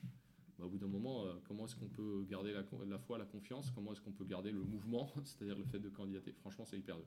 Et donc, euh, c'est c'est quelque chose. Encore une fois, on est 5. Donc, euh, on fait avec les moyens que l'on a, bien sûr. Mais c'est quelque chose que j'aimerais voir se développer dans l'écosystème, qui est en fait un partenariat entreprise, association, pour qu'il n'y ait pas des gens qui soient laissés sur le bord du chemin et qui finalement bah, aient un coût social pour l'entreprise. Le deuxième point, c'est que pour la marque employeur, je pense que ça a du sens parce que parfois on recrute pas parce que le poste est déjà pourvu, parfois on recrute pas parce que la personne n'a pas encore cette compétence-là. Mais bon, si on veut réactiver aussi un vivier de talent, il bah, faut bien les traiter. Quoi. Hmm. Voire se faire boycotter sa marque. Hein. Si jamais j'ai vraiment l'impression que j'ai eu un manque de respect, on m'a demandé énormément d'implication, j'ai eu même pas de retour, et ben peut-être que sur les marques qui sont euh, à destination des consommateurs finaux, ça peut avoir un impact. Ça peut avoir un impact, effectivement. Euh, ok, très cool. Euh, est-ce que tu peux revenir sur la création de ma voix, comment tu as composé ton équipe, comment tu as fait des choix? Et puis après, on passera au modèle économique, comment tu te finances de manière générale. Euh, mais je trouve ça intéressant que tu nous dises, euh, donc tu avais une définition de vos ambitions, au moment où c'est défini, euh, sur les, tu as fait, j'imagine, deux ou trois emplois au début, Max? Ouais, alors, comment tu choisis ceux que tu, sur les 15 emplois dont tu as besoin pour travailler Comment est-ce que tu priorises Comment est-ce que tu choisis? Est-ce que c'est en fonction de toi ce que tu sais faire aussi? Tu Alors moi, quand je suis arrivé, je pense que j'ai le board actuel donc, qui était composé de, Ludovic, de Chance, de, de Paul, de Base Impact, Bertrand Chédet qui était chez Article 1 et, euh, et Myriam Beltiz qui était chez Génération. Je pense qu'ils ont dû voir mon premier plan et me dire waouh, euh, on sait pas trop ce qu'il fait Philippe. C'est-à-dire que j'avais une approche très, très start-up tech. Donc j'ai commencé à me dire bon, bah ok, à la fin de l'année, on aura 14 euh, personnes, j'aurai deux devs, j'aurai, j'aurai 3 personnes responsables de l'accompagnement des jeunes et tous mes postes, entre guillemets, seront, seront comblés. quoi. Et ça coûtera, euh, en gros, on aura dépensé tout l'argent. Euh, voilà, Est-ce que tu avais combien au démarrage? On avait euh, de l'ordre de 800 000 euros. Ok. Budget de 800 000 euros pour lancer le projet, sans savoir si tu allais avoir des renouvellements Non, non, non. et donc, je, pense que au début, j'ai présenté un plan qui m'avait l'air, enfin, qui maintenant que je le revois, mais j'étais extrêmement agressif et complètement ignorant. La capacité de, de, de, de, je dirais de, poursuivre d'une année sur l'autre. Euh, dans les faits, heureusement, c'est pas ce qu'on a réalisé. C'est-à-dire que mon premier recrutement, euh, qui était Gifsine, était vraiment sur l'accompagnement des jeunes. Euh, donc quelqu'un qui avait besoin d'avoir un profil entrepreneur parce qu'il y avait tout à construire. Et encore une fois, après deux ans et demi, on, voit juste l'ampleur de tout ce qui reste à, parcourir. Même si on est heureux et fier de ce qu'on a accompli, la vitesse et l'exécution avec lequel on l'a fait puis euh, bah, une, une, freelance à mi-temps sur la partie, euh, sur la partie euh, réseaux sociaux. Et ça, on a fonctionné avec cette équipe à trois qui était déjà là, on doit apprendre au maximum. on a fonctionné comme ça sur les premiers mois de l'année.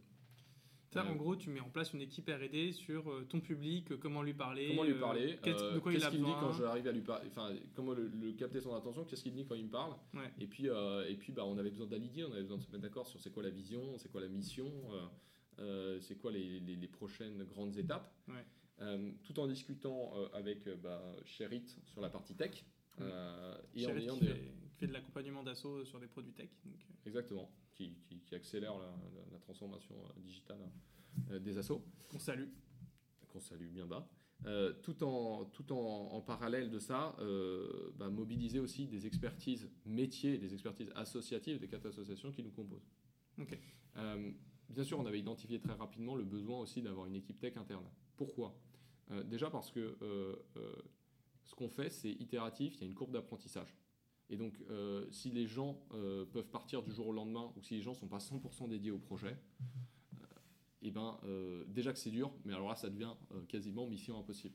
Donc, on a recruté Céleste, qui était notre product manager, c'était le deuxième, enfin troisième employé de ma voix, qui initialement a travaillé avec l'équipe d'Exporté qui avait été mise à disposition dans le cadre du mécénat de compétences euh, permis par, euh, euh, par Sherit et, et, Accenture, entre autres. ça, c'est intéressant, c'est-à-dire qu'en gros, Sherit qui propose d'avoir quelqu'un qui s'occupe de la gestion de projet, tu as quand même aussi, tu t'es dit, de toute façon, on est parti pour faire un produit tech.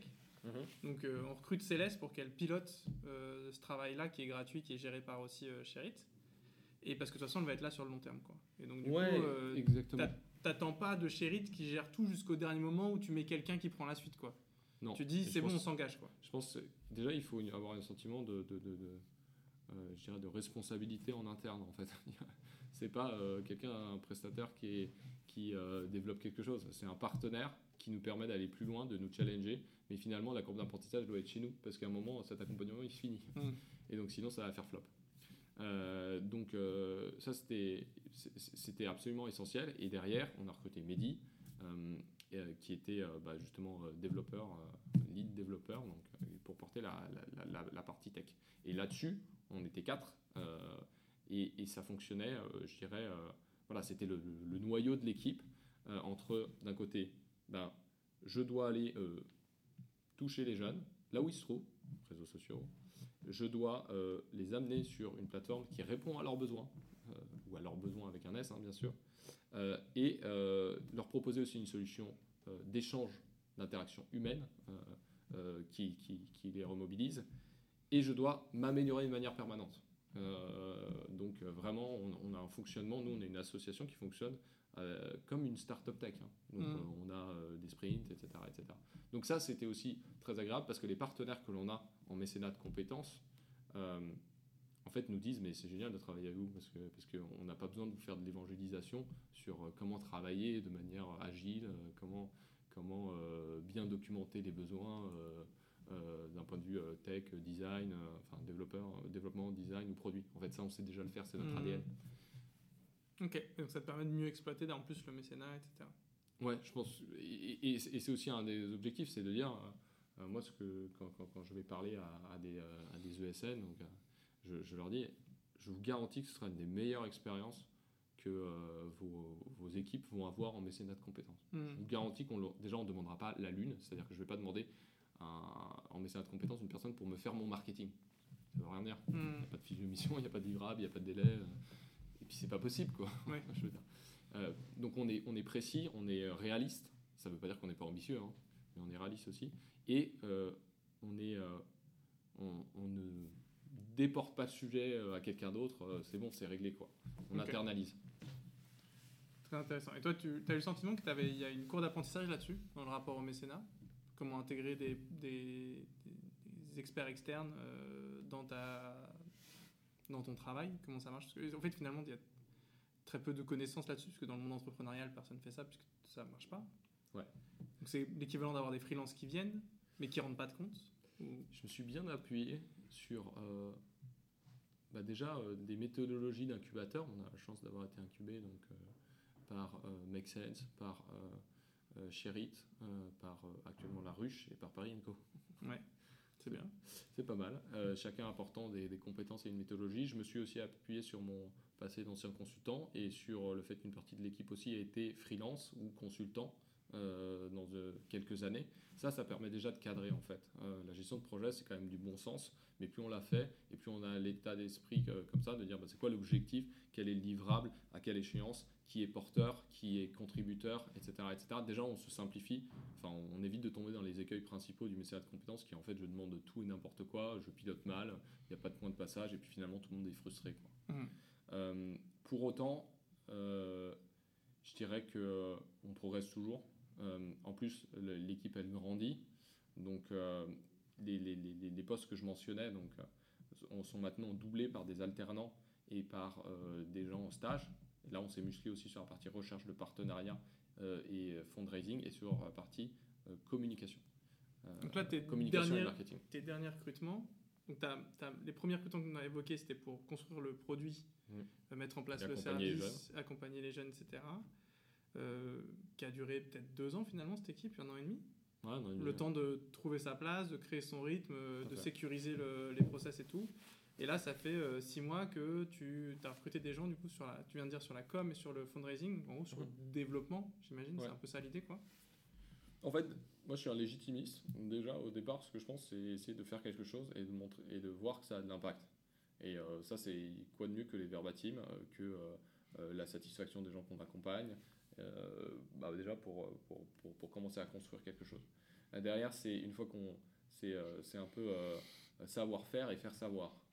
Euh, donc là, on est passé dans aussi dans cette étape de, ben, il faut qu'on fasse euh, savoir euh, ce qu'on apprend, ce qu'on réussit, aussi ce qu'on rate, parce que je trouve que souvent, on demande aux associations d'habiller de, la mariée tout le temps, quoi, mm. de, d'être, de tout réussir et de savoir tout faire.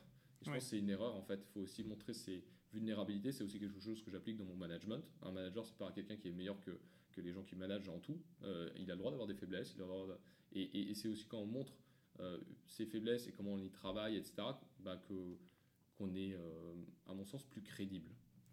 donc typiquement, tu parlais de la, la mesure d'impact agrégée. Ça reste un défi. on n'a pas à, à 4 d'un coup de cuillère à peau tout résolu. Hein mais on y travaille et on, et on montre qu'on progresse dans notre compréhension de pourquoi c'est difficile en fait. Hmm.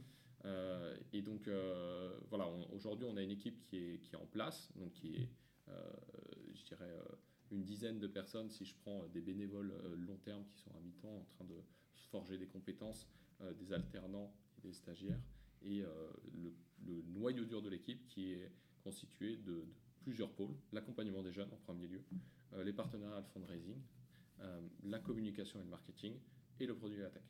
Ok. Et euh, euh, tu, on va, il y avait une question qu'on a, que, qu'on a ratée, que j'avais posée en 5 minutes aujourd'hui. Est-ce que tu arrives à. Comment est-ce que tu évalues, parce que tu en as parlé de l'impact, est-ce que tu arrives à savoir ce qui, la suite des jeunes qui sont passés chez vous, enfin, qui ont rempli un formulaire Est-ce que tu arrives à savoir, je sais que c'est très dur pour avoir travaillé avec d'autres assos, savoir s'ils ils auraient fait autrement s'ils n'étaient pas passés chez toi ouais. Tu vois? Est-ce que tu as des données comme ça ou est-ce que c'est encore, ça c'est un des grands défis que tu vas avoir dans les prochaines années et que tu n'as pas priorisé à court terme parce qu'en fait euh, il y a d'autres sujets que, mm. tu vois? On a pris la mesure d'impact à bras le corps le premier jour où on a créé l'asso. Mm. Euh, parce que justement c'est intéressant d'avoir un collectif. Moi j'ai été sensibilisé très tôt à ça. Je suis aussi quelqu'un qui aime bien prendre des, des décisions basées sur la donnée. Ça n'empêche pas d'avoir des intuitions, mais en tout cas j'aime bien les faits. Donc on, on s'y est attelé dès le départ, en sachant que c'était compliqué. Euh, aujourd'hui, comment est-ce qu'on récupère en fait euh, euh, l'impact de deux angles? Les partenaires qui nous renvoient l'impact, agrégés, j'ai pas le droit de le faire nominalement hein, pour des questions d'RGPD, et les jeunes qui nous renvoient l'impact aussi. On envoie Typeform, donc des, enquêtes, on envoie Vidéo Ask, c'est Typeform en vidéo. Mm. On essaie d'humaniser ça et on essaie de le travailler. Ça, ça me permet aussi d'avoir les, retours en direct. On peut envoyer, s'il y a un, rendez-vous en visio, une enquête à J0. Comment ça s'est passé? Est-ce que tu te sens plus clair et plus confiant aujourd'hui? Je dois avoir 90% euh, des 1200 jeunes, euh, ceux qui ont répondu, mais on a un bon taux. On doit avoir, euh, je sais pas, 500 personnes qui ont répondu, qui nous disent à 90%, quand j'échange avec un, conseiller en insertion pro de, ma voix, je suis à 90% plus clair et plus confiant dans mon prochaine étape. Donc ça c'est un premier niveau. Et, et, prennent à nous recommander ce qu'on appelle le Net Promoter Score, quelle est l'aptitude euh, qu'ils ont à nous recommander? Là, on a, un net promoteur sort de 60, c'est-à-dire que la majorité des gens sont prêts à recommander à un, de leurs proches ce qu'on fait. Donc ça, ça nous rassure déjà. Euh, derrière, on a aussi euh, des enquêtes à plus 30, plus 180 donc, jours, pour dire, bon, bah voilà, on t'a proposé ce plan d'action, est-ce que tu es passé à l'action et, là, la difficulté, je trouve, c'est le nombre de répondants par rapport au nombre de diagnostics qu'on fait. Donc on est vraiment, enfin, c'est super que tu poses la question. On a des répondants, on a des gens qui nous, qui, nous donnent des réponses. En volume, par rapport à tous les jeunes euh, qui sont passés sur ma voie, ça reste faible. Mais parmi ces répondants, on est, on est quand même sur, euh, sur, plusieurs euh, centaines. Hein. Voilà, donc c'est pas c'est pas rien statistiquement. On en a 62% qui ont eu une évaluation, évolution positive, qui nous disent qu'on y a contribué. Et là, je vais m'arrêter là-dessus. La notion de contribution, pour moi, elle est essentielle. que ce soit ma voix ou n'importe quel autre assaut on est là pour proposer et euh, les jeunes motivés qui vont sur la plateforme disposent, mais c'est pas dans tous les cas que ce soit euh, ma voix ou n'importe quel autre assaut, euh, on contribue, on accélère la réflexion, le choix, on fait découvrir, mais finalement ceux qui sont acteurs du changement de situation, c'est bien les jeunes qu'on aide. Hmm. Donc là, nous, on leur demande est-ce que vous considérez qu'on a contribué? Je ne peux pas te dire si on a contribué à 100%, 90%, etc. Mais en tout cas, on en a 62% qui disent oui, je considère que vous avez contribué à mon changement de situation qui m'a permis d'être en CDD, en CDI, de reprendre des études, d'être en entrepreneuriat, etc. etc. Et, euh, et, ça, on aimerait avoir beaucoup plus de répondants euh, dans le futur. Et c'est pas une mince affaire. Je pense que toutes les assos, elles, connaissent ça. Mais en tout cas, on, on y travaille. On y travaille vraiment ardemment. Super intéressant ce que je retiens aussi, c'est que si tu as 60% qui répondent que oui, euh, ça veut dire qu'elle est prise au sérieux, parce que si tu as 95% de réponses oui, ça veut dire que tu pourrais te demander, bon, bah, ils mm. disent tous qu'ils ont passé un bon moment, quoi. Si tu as 40, 35% qui, disent, bah, qui te disent trouves que ça vaut pas la peine de dire que oui, ça veut dire que la question est prise au sérieux, donc c'est des bons retours. Et ça nous fait progresser aussi. Pourquoi? Ouais. Et du coup, c'est la question que j'allais poser. Aujourd'hui, est-ce que vous avez des objectifs quanti? Est-ce que sur ces statistiques-là, donc il y a le taux de réponse, ça c'est difficile, éminemment difficile, mais sur même le, le taux de positivité, en tout cas de qualité de votre accompagnement, est-ce que vous avez des objectifs que vous avez fixés? Est-ce que vous savez comment vous travaillez dessus? Je préfère mettre à ce stade des objectifs en valeur. Ouais. Euh, on s'est fixé un objectif en 2023 de- d'avoir 200 personnes qui nous disent que ma voix a contribué à leur mise, euh, à leur changement de- positif d'évolution professionnelle euh, à 5. Donc tu divises 200 par 5 et puis tu as une idée de, de l'efficience. Moi je parle beaucoup d'efficience en associatif parce que je pense que c'est là où on est bon. On est bon en vitesse et en qualité d'exécution et du coup ça amène une efficience. Euh, donc je préfère raisonner en volume qu'en pourcentage. sur cet objectif. Je fais un pas de côté, mais nous on est très clair sur ce qu'on essaye de, réaliser année après année. Et on a aussi appris. Euh, L'année dernière on avait 7 objectifs annuels euh, pour 4 personnes. bon, ben il y en a qu'on a réussi, il y en a d'autres qu'on n'a pas touché, il y en a qu'on a foiré. Euh, mais du coup, là, on a, vraiment un fonctionnement en mode OKR. Donc, quels sont les objectifs trimestriels, mes résultats clés que je veux atteindre? Et trimestriellement parlant, notre organisation apprend. Et, donc, en 2023, on a, on a fixé trois grandes priorités stratégiques, ce qu'on appelle les North Star métriques. Euh, Donc là, c'est quoi mes étoiles euh, que- L'étoile du Nord qui- Ouais. qui, guide mes actions? Euh, Il y en a une, c'est euh, la partie euh, bah, mesurer et démontrer notre impact. C'est pas la même chose de mesurer et de, Ouais. démontrer, euh, que je viens de te dire. Il y en a une autre partie, c'est assurer la pérennité euh, de ma voix, donc être capable de euh, valoriser en fait auprès de financeurs euh, bah, ce que ma voix apporte à l'écosystème et ce que ma voix apporte surtout aux jeunes motivés qu'elle accompagne. Et la troisième, c'est l'activation, c'est-à-dire en gros euh, que notre produit euh, aide de plus en plus des jeunes sur différents angles.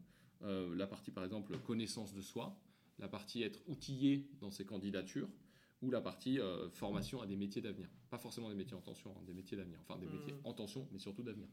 Ok. Super intéressant. Et ça, c'est des, des objectifs que vous avez mis en place collectivement, j'imagine, dans des Ouais. séminaires. euh, On a la chance d'être une petite tribu.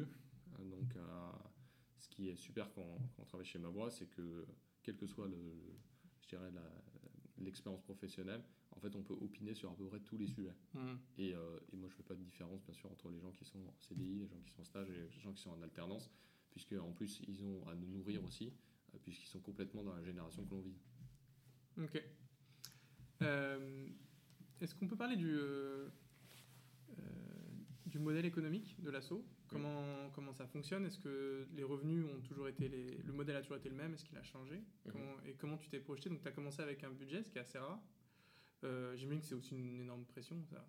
Problème de riche, mais quand même, euh, du coup, tu t'engages dans des, dans des dépenses qu'il faut que tu puisses assumer sur le long terme. Comment tu gères ça? Et puis aujourd'hui, comment, comment ça a fonctionné au début? Comment ça fonctionne maintenant? Je pense que dans les deux dernières années, j'ai dû rencontrer 150 euh, dirigeants d'associations, peut-être. Ouais. J'en ai pas un seul qui me vienne en tête qui m'ait pas dit que c'était une galère Oui. et que c'était une pression et que euh, bah, on pilotait euh, sans capacité de projection euh, très très lointaine. Nous, on a eu une énorme chance, c'est d'être soutenu par un financeur qui a mis un montant conséquent sur une, entre- sur une association qui se montait. C'est Ok. une- google.org euh, et donc qui acceptait la notion de risque dont tu parlais. Ah ouais, en fait, là, en gros, si ça marchait pas, c'était pas Perdu. grave, c'était perdu, mais mais, il y aurait eu des apprentissages. et il en tirait quelque chose. euh, Voilà. Et, et puis, et puis, en fait, ça vaut la peine de, de travailler à mettre du lien entre les associations, parce que quand on soutient beaucoup d'associations en tant que telles, si on soutient une asso qui met du lien et qui soutient elle-même ses associations, finalement, euh, Tu décuples. voilà. Hmm. Euh, la partie modèle économique, donc, et aujourd'hui, on, est, on dépend beaucoup de euh, fondations, subventions privées.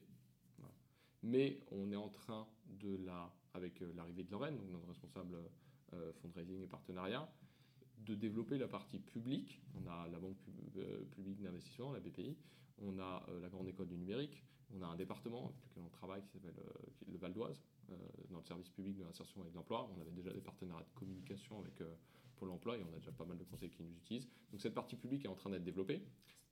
Là-dessus, j'ai une question. Ouais. C'est un changement de paradigme, le financement public comparé au financement privé, ou tu as l'impression de produire la même chose euh, en termes de- d'échange, de, Non, je pense que c'est que pas tu la même montrer. manière. Déjà en reporting, c'est pas la même chose. c'est-à-dire? Ben, il- il faut s'engager sur des résultats, des moyens, des résultats, etc. Et puis démontrer qu'on les a bien mis en œuvre. Là, il y a un contrat avec des chiffres à la clé, quoi, c'est ça? Souvent. En tout cas, sur les gros montants, c'est clair que c'est le cas. Même si on n'a pas des, montants qui sont faramineux non plus. le deuxième point, c'est que la manière de rédiger, la manière de, de, s'adresser, elle est différente. elle est plus, je dirais, c'est pas policier, mais en tout cas, enfin voilà, on n'a pas les mêmes interlocuteurs qui n'ont pas les mêmes euh, passés. Pas les mêmes repères. Pas les mêmes repères. Hmm. Donc il faut être capable de, de modifier en fait le discours sur ce que l'on fait pour que ça rentre dans leur grille d'analyse, si je dois dire. Hmm. Là-dessus, on a beaucoup de chance aussi de travailler via notre collectif d'associations, bah, avec des connexions, avec des INCO des, générations, etc., pour, euh, parfois répondre aux appels à projets ensemble, en tout cas se donner des, conseils. Moi, je pense que il faut vraiment pas voir ça comme un environnement concurrentiel. On est tous avec une sincérité d'avoir de l'impact sur les gens et il vaut mieux partager ce qu'on sait faire. En tout cas, c'est notre philosophie. On est vraiment entré dans le, dans le milieu associatif avec cette volonté de partage. Euh, derrière, juste aujourd'hui, pour euh, revenir sur les financements, à date, là, tu es essentiellement sur du financement privé, c'est ça? Ouais. Et là, tu, tu, développes le financement public. Ouais, ouais. Euh, une projection. Là, vous êtes, votre budget, il est combien sur l'année? Et ta projection, en gros, euh, quand tu lances le financement public, tu te dis j'aurai des retours dans 6 mois, dans un an? Comment tu te projettes là-dedans? Donc, déjà, votre budget actuellement, c'est quoi? Ouais. Alors, juste pour te répondre là-dessus, euh, je pense qu'on est encore dans une phase où on, apprend et on voit. Mmh. C'est-à-dire qu'on est en train de de laisser euh, traîner plein de lignes et puis de voir un petit peu laquelle, euh, laquelle mort, sur laquelle on est plus pertinent, sur laquelle on arrive le mieux à démontrer nos résultats parce qu'on n'est pas, en phase, si tu veux, de vitesse de croisière. Quoi. Euh, peut-être qu'on ne le saura jamais parce que peut-être que c'est pas notre ADN, hein. mhm. mais en tout cas, de par la nature de l'association, etc., on, est toujours dans une phase d'apprentissage aussi bien de ce qu'on fait vis-à-vis -vis des jeunes que de comment on le valorise. moi, j'aime bien marcher sur trois jambes idéalement. Euh, dans les prochaines années. C'est-à-dire que j'aimerais euh, continuer cette partie financement privé, qui est essentielle parce qu'en fait, ça valorise la prise de risque, enfin, surtout certains financeurs mhm. avec qui on échange, euh, tout en développant une partie publique qui peut être potentiellement, je l'espère, avec une certaine récurrence parce qu'on résout un de leurs problèmes, et, et potentiellement importante aussi, tout en réfléchissant aussi à la capacité de faire du chiffre d'affaires, qui permettent aussi d'avoir une certaine pérennisation ou un certain, certain montant de départ. Euh, euh, c'est-à-dire tous les ans, euh, je repars pas avec ma casquette à zéro sur ma finalisation du budget, mais je repars avec 15-20%, je sais pas. Mmh. ça c'est ça c'est ma vision. Je sais pas si elle est court terme, genre en disant deux ans, ou moyen terme, en horizon 5 ans, mais en tout cas je serai, on est attentif à pas mettre tous les deux dans le même panier, si je dois le dire autrement. sur la partie budget, pour te répondre, euh, donc on a fait augmenter nos budgets de manière assez significative entre première, deuxième et troisième année. Hein. Aujourd'hui on a un budget environ du 100 000 euros.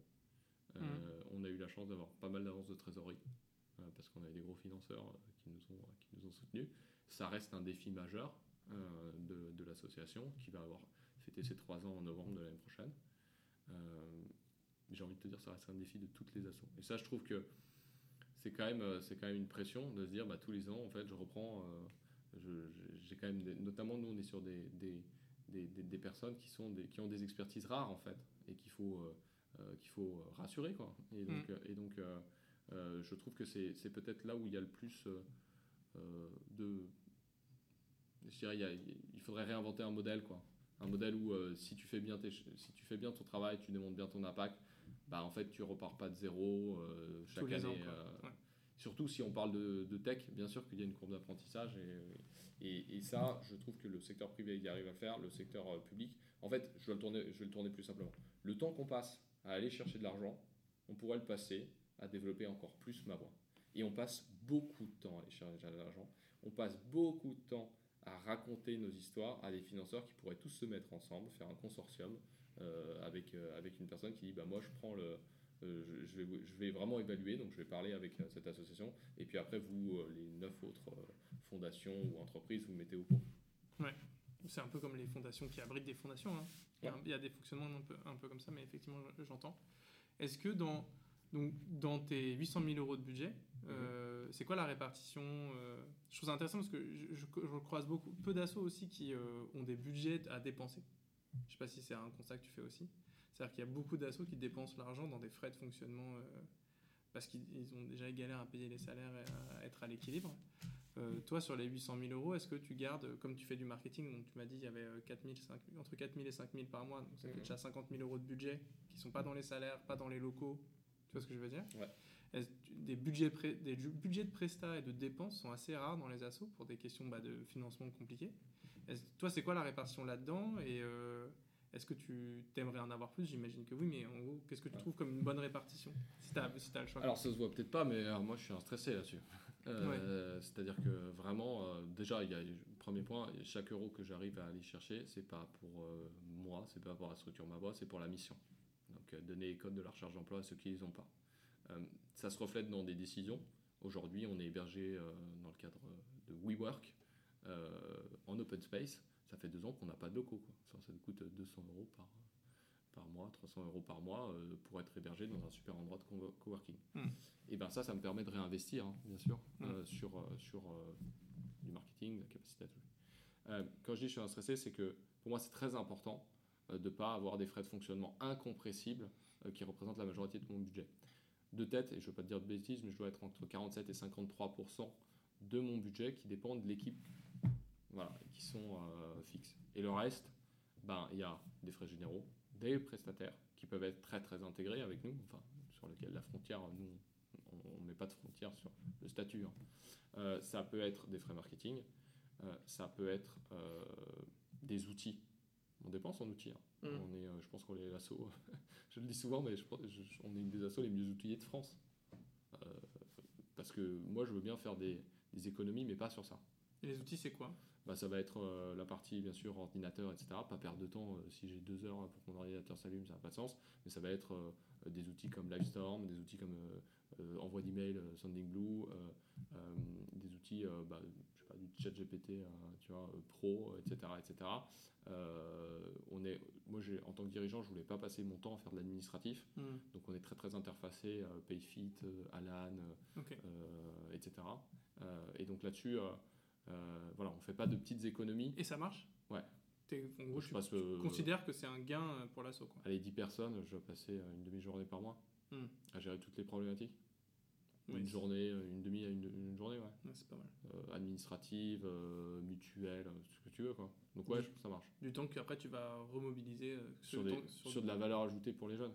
Je pense que c'est ça l'objectif, c'est de s'interroger, en tout cas, challenger l'existant de nos solutions pour se dire est-ce que je passe suffisamment de temps sur ma mission clé? Et donc c'est là où je, je trouve que euh, euh, ben, euh, le fait de partir de zéro aussi ça aide. J'ai pas de dette entre guillemets, Ouais. de changement de, de- de comptable, de- etc., etc. Qui parfois on peut pas le faire parce qu'on a du mal à, le à le faire financer aussi. Il Mhm. faut, faut aussi avoir cette, cette, euh, vision-là. Et donc, euh, ouais, pour moi, c'est très important en tout cas d'avoir des coûts fixes, incompressibles, qui soient mesurés euh, re- relativement à mon budget global. Ok. Est-ce que. euh, J'avais une question. Oui. Euh, question sur le financement qui est, qui est lié au budget en fait. En gros, ma voix aujourd'hui propose un service qui bouge pas trop.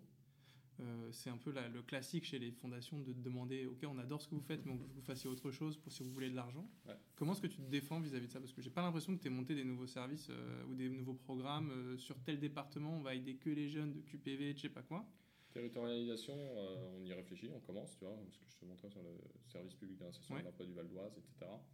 Euh, on est dans, vraiment dans le début de, ça, mais par contre, euh, on a travaillé sur un nouveau euh, produit, un entretien à job. Donc, c'est, t'as pas les codes de la recherche d'emploi- tu sais, même pas un ami avec qui t'entraîner ou tu sais pas par où commencer pour t'entraîner à un entretien demain. En 10 minutes, je te prépare sur montrer ta motivation pour l'entreprise, montrer que tu te projettes dans le poste et que tu as les bonnes compétences. Donc ça, c'est un projet qu'on a, qu'on, a sorti en novembre dernier. On a déjà plus de 1000 personnes qui se sont inscrites. Et ça, c'est un projet lié à un financement spécifique ou c'est, en- encore une fois, c'est votre vision de votre mission et après. euh, C'est notre vision de notre mission, mais on a aussi pu le faire financer partiellement.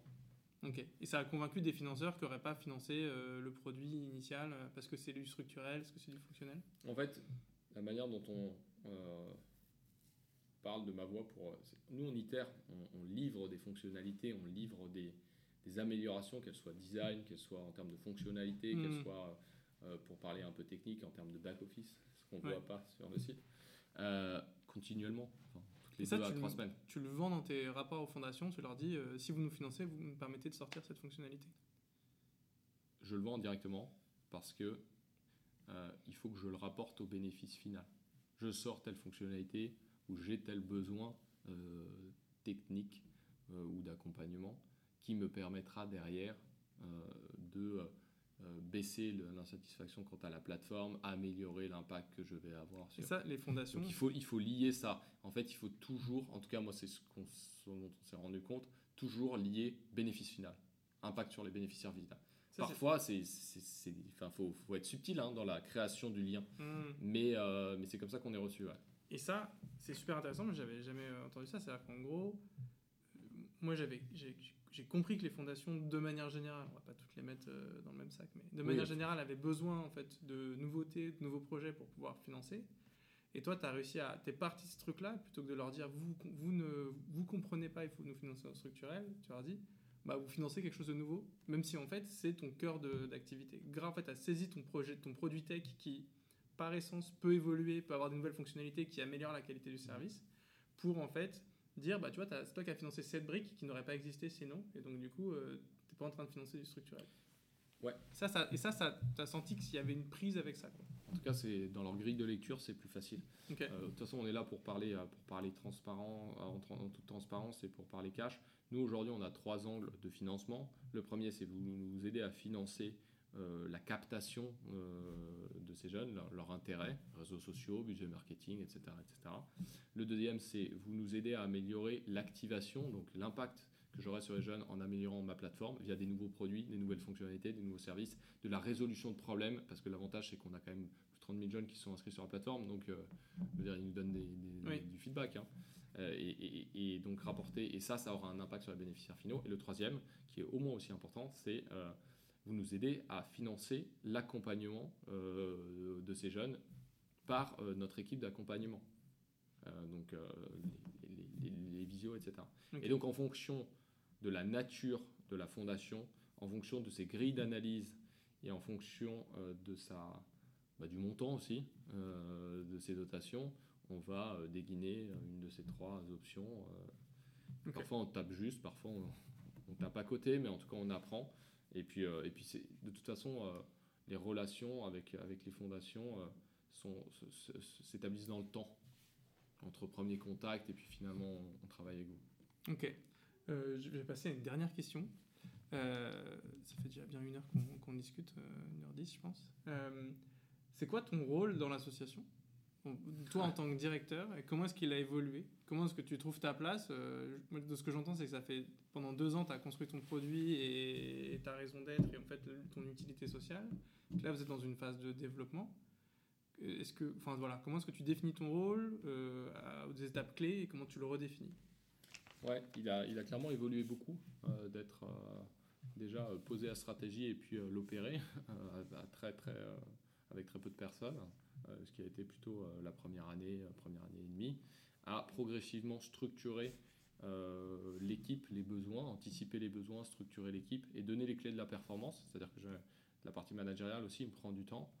Et, pour moi, je le définis de trois ordres. Donner les clés de la performance à mon équipe, qui a été, enfin, qui, qui c'est vraiment une équipe super, extrêmement motivée, extrêmement talentueuse et qui, a, soif d'apprendre et, qui est là pour des bonnes raisons profondes. Euh, donc les mettre en performance. Euh, le deuxième point, c'est anticiper euh, le développement futur de l'association, que ce soit réflexion stratégique, que ce soit partenariat clé, ou que ce soit bah, ce qui brûle.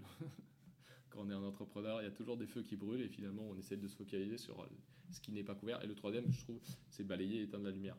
C'est-à-dire que, ok, l'association s'est développée, on est peut-être 5 en plein temps et, et 5 euh, stagiaires et alternants. Euh, malgré tout, il y a quand même, euh, il y a, il y a, quand même des, c'est pas des zones d'ombre, mais des, des angles morts, voilà, qui sont couverts par personne et qu'il faut bien couvrir. Et donc ça, bah, c'est le rôle de, de, l'entrepreneur. Moi, j'aime énormément dire qu'on recherche plutôt des éperviers chez ma voix. C'est des gens qui font 20% de strat, 80% d'opérationnel. Et je me l'applique à moi-même. je veux dire, on n'est pas on n'est pas une, asso euh, comme le groupe SOS ou la Croix-Rouge, où il y a vraiment euh, des, des, postes qui sont très dans la stratégie et d'autres qui sont plus dans les opérations. Et personnellement, euh, pour avoir été dans différentes structures et avoir eu jusqu'à 60 personnes à manager, j'aime bien cette notion de, de, de taille d'équipe d'une dizaine de personnes où les informations circulent de manière, de manière efficace où on n'est pas obligé de mettre des règles et des process partout. Par contre, on, comme on est très drivé par les objectifs et les résultats, on voit tout de suite, euh, je dirais, les pans qui, qui, fonctionnent très bien et les pans sur lesquels il faut qu'on bosse. Ok, euh, trop cool. Est-ce que tu peux revenir sur ton premier, euh, ton premier, ton premier rôle qui est de d'aider à créer de la performance? Mm. Est-ce que tu pourrais développer? Est-ce que tu as une, pas une méthode, mais en fait, tu as une dynamique que tu comprends et que tu appliques auprès de tes collègues pour en fait faire le lien entre les, ce que tu appelles la North Star métrique, en fait, les objectifs mm. à long terme, et eux, leur quotidien, et comment, ce que tu me dis que c'est ça, faire la performance, c'est faire le lien entre ces deux trucs-là, et les aider à, être efficients et aller dans le bon sens Ouais, moi j'ai, eu de la chance, donc ça fait quoi euh, 7-8 ans que je, je, suis passé, ouais, un peu moins d'une dizaine d'années que je suis passé manager. J'ai toujours euh, pris beaucoup de plaisir à le faire, même si c'est quand même euh, une partie du métier la, plus complexe. Et j'ai eu la chance d'être très bien formé quand j'étais chez Aramis Soto euh, pour être manager. Euh, et donc, euh, dans, si on décompose un peu le rôle d'un manager, il y a donner la vision, donner le cap, donner les moyens et, et, et, aider, je dirais, à la réalisation des objectifs en, en enlevant, je dirais, les, les, blocs qui se retrouvent sur, sur, sur, la, sur la route et aussi en donnant du feedback et de l'évaluation, en disant bah, là-dessus, je pense que tu, as progressé. Donc ça, ça, ça, demande quoi? Ça demande déjà de passer du temps avec les gens, de comprendre ce qu'ils font. Je ne dis pas d'être meilleur qu'eux, mais en tout cas de comprendre finement leurs forces, leur axe de progression, et d'aligner euh, leur quotidien, leur trimestre, leur année sur euh, les grands objectifs de l'association. Donc il y, a vraiment cette notion managériale euh, hebdomadaire, bimensuelle, etc. Et puis il y a la notion d'être hyper clair en fait sur qu'est-ce qu'on va chercher. Et ça, je pense que c'est souvent euh, la, partie euh, managériale, elle est faite. Est-ce qu'elle est bien faite bah, Pas tout le temps, parce que parce qu'on a besoin de se former en fait sur cette thématique. Et par contre, la partie alignement et alignement constant, notamment quand on va vite, entre l'organisation et puis ce que je fais au quotidien, ça, c'est souvent ce qui est un petit peu mis de côté, quoi. Et donc tu te retrouves avec des gens qui, savent, qui font bien leur, leur ce qu'on leur a demandé de faire, mais qui ne comprennent pas comment ça s'inscrit dans la grande histoire. c'est un peu la métaphore euh, qui, est, qui, est, qui, est, connue hein, de, de euh, je taille une pierre, euh, je taille une pierre pour construire une cathédrale. Quoi. Mmh, donc, je participe à cette construction. D'accord. Et très bien. Et comment est-ce que tu le vois évoluer ton, ton poste? Parce que là, tu as eu deux recrutements qui sur le fundraising, je pense que tu as. Aujourd'hui, c'est toi qui portes tout le réseau. Parce que mhm. tu as fait énormément de rencontres, euh, de rendez-vous, etc. Comment est-ce que tu. Déjà, comment est-ce que tu partages euh, ce réseau-là à la nouvelle personne et... Bah, tu vois, là, actuellement, avec, euh, avec cette personne en management, la partie managériale, si je prends la partie managériale individuelle et collective, prend déjà une partie de mon temps. Euh, derrière, il y a une partie euh, représentation. Euh, plaidoyer, c'est peut-être un bien grand mot au stade où, l'on en est, mais quand même de, prise de parole, de représentation, de, pilotage de, l'organisation. Comment est-ce qu'elle grandit en termes de structuration, comment est-ce qu'on anticipe les besoins. Et puis, pour moi, c'est aussi important d'être aux prises avec le terrain ou aux prises avec les nouvelles idées. Donc je te donne deux exemples. Euh, bah, participer à ces rendez-vous jeunes ou, régulièrement, c'est essentiel, c'est ça notre terrain. Mm. Et le deuxième point, c'est, euh, tu vois, nous on utilise déjà au quotidien l'intelligence artificielle de plein de manières différentes. Euh, je peux livrer tous mes tips ici. Hein. Mais, et donc c'est d'être les mains dans le cambouis là-dessus. Moi j'estime qu'on délègue bien que ce qu'on en a fait. J'ai pas recruté de responsables fundraising, donc recherche de fonds et partenariats, avant de l'avoir fait par moi-même et de me rendre compte de la technicité, du temps passé, de la complexité. Euh, et c'est quelque chose que j'essaie de, de, faire sur tous les postes clés que je, que, que, que je recrute. Pareil, marketing et, communication.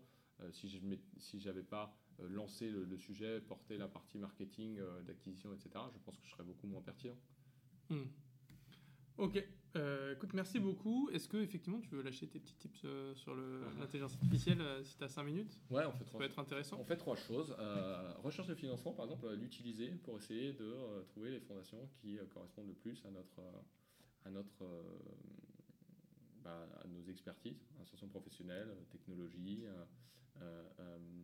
Donc là, tu es allé sur ChatGPT, tu as dit Je veux que tu me fasses la liste de toutes les assos. Tu es une asso tech Je ne pas le prompt tout de suite, mais s'il y en a qui sont intéressés, qui nous contactent, et puis on leur donnera. Mais dans l'esprit, on peut faire du. Dans l'idée, c'est ça. Tu es allé, demander à ChatGPT. On peut, aussi faire du reverse prompt.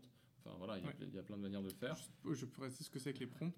C'est qu'en fait, ChatGPT, pour en fait, on peut lui poser des questions de, la, de plein de manières différentes. Et un prompt, c'est le terme technique pour dire qu'en fait, on lui pose des questions d'une certaine manière qui fait que c'est comme si on lui faisait une requête informatique mm. pour en fait euh, qui nous affiche une liste. Et donc en gros, pour avoir la liste des fondations qui pourraient être intéressées par ma voix, euh, on peut juste dire je suis ma voix de mavoix.org, je cherche des fondations.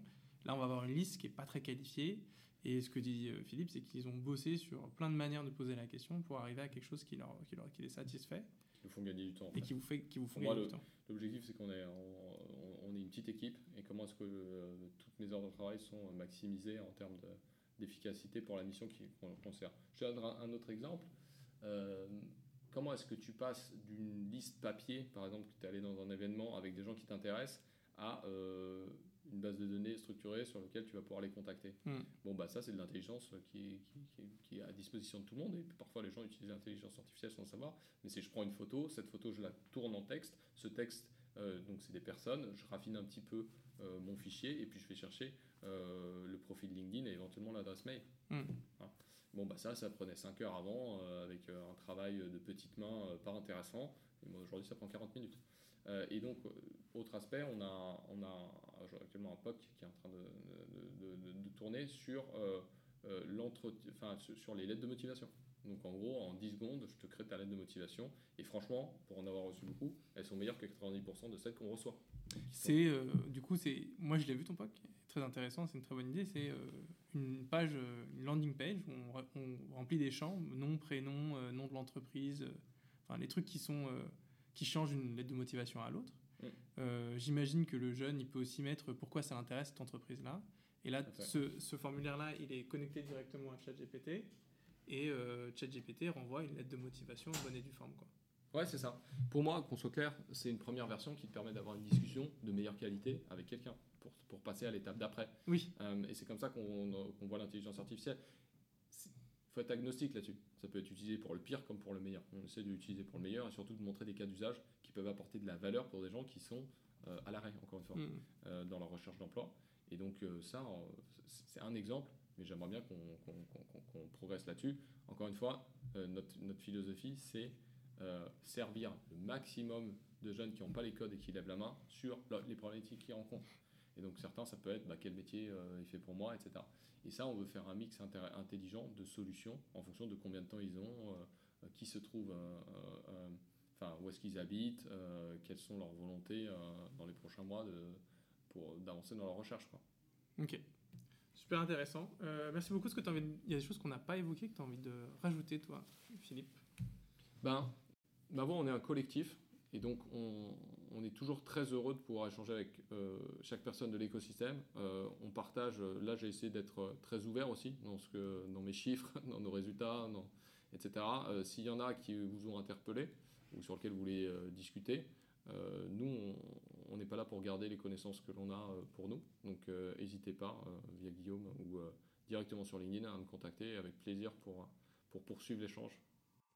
Merci d'avoir écouté Passe le Cap, le podcast qui donne la parole aux dirigeantes et dirigeants d'assaut. Si cet épisode t'a plu, n'hésite pas à le partager autour de toi, à mettre des bonnes notes sur les plateformes euh, Spotify, Apple, etc., à le liker sur LinkedIn quand je fais des posts, à me suivre sur les réseaux sociaux. Et de manière plus générale, n'hésite pas à suivre le Fantastique Bazar. On propose plein de choses pour les assos. On a une newsletter mensuelle qui fait de la veille d'appel à projet. On a des formations tous les deux mardis sur des sujets tech et plus larges. Et on a une communauté de chargés de partenariat.